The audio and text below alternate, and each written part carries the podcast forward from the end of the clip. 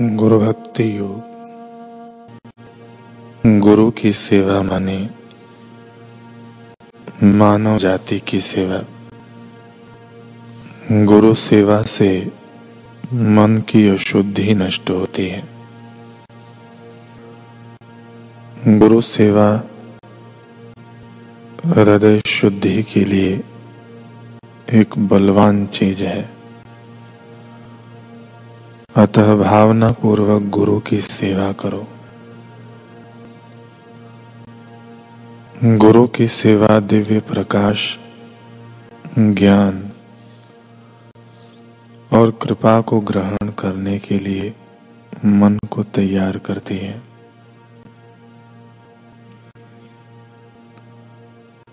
गुरु सेवा हृदय को विशाल बनाती है।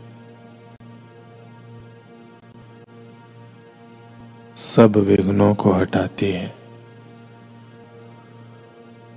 गुरु सेवा हृदय शुद्धि के लिए एक असरकारक साधना है। गुरु की सेवा मन को सदा प्रगतिशील और चपल रखती है।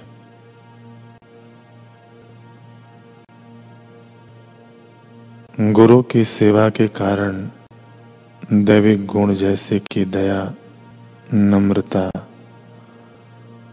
आज्ञा पालन, प्रेम, श्रद्धा, भक्ति, धैर्य, आत्मत्याग आदि का विकास होता है।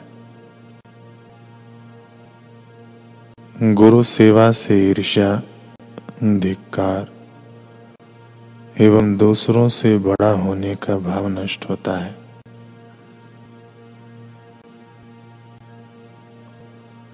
अट्ठाईस फरवरी अठारह को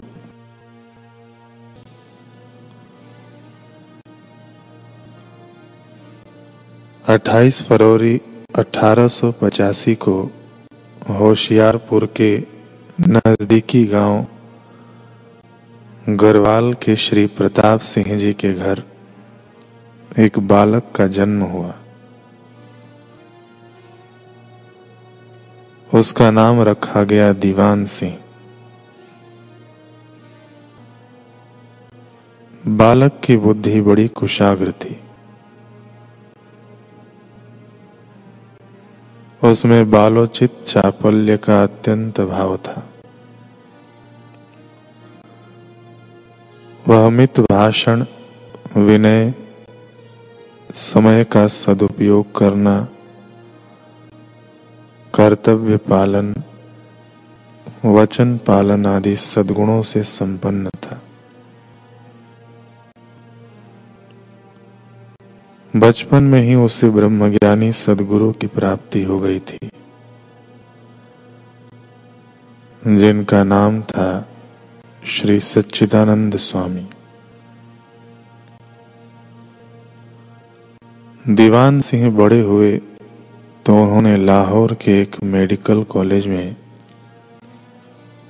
डॉक्टरी की पढ़ाई आरंभ कर दी। परंतु उनमें अध्यात्म संबंधी जिज्ञासा अत्यंत प्रबल थी। जिसने उन्हें वहाँ ठहरने न दिया और डिग्री की कोई परवाह न कर, दीवान सिंह होशियारपुर स्थित अपने गुरुदेव के आश्रम पहुँचे और वहीं रहने लगे। उन्होंने गुरुदेव के चरणों में प्रणाम एवं प्रार्थना की कि मुझे सन्यास की दीक्षा दीजिए। गुरुदेव ने कहा, अभी तो हमारे सानिध्य में रहकर सेवा करो। जब समय आएगा तो तुम स्वयं ही साधु बन जाओगे। वैराग्य की उत्कट अवस्था आने पर कोई साधु बने बिना रह ही नहीं सकता। गुरु भक्त दीवान आश्रम की सभी सेवाओं में पूरी तरह से लग गए। रात को 12 बजे सोते और ठीक दो बजे उठ के गुरुदेव को जल देते। फिर गुरुदेव बाहर चले जाते और दीवान शौच आदि से निवृत्त हो ध्यान में बैठ जाते। प्रातः काल प्रायः आठ बजे गुरुदेव लौटते थे। दीवान सिंह। इसके दो घंटे पहले ही उठ के आश्रम की साफ़ सफ़ाई करते, बर्तन साफ़ करते और कुएँ से टंकी में जल भरते। वृक्षों को जल सींचते थे। वे गुरुदेव के आने पर उन्हें स्नान कराते, उनके वस्त्र धोते और बाज़ार जाकर साग, सब्ज़ी आदि लाते। दोपहर में गुरुदेव को भोजन कराते, उनकी शैया संवारते और जब वे विश्राम करते तो उनके लिए पंखा झलते जब गुरुदेव की आँखें खोलती और वे आज्ञा देते, तब दीवान भोजन करने जाते। दिन में दीवान कभी नहीं सोते। वे कहते थे, वृथालापम दिवा स्वापम। त्यजिच परनारिवत।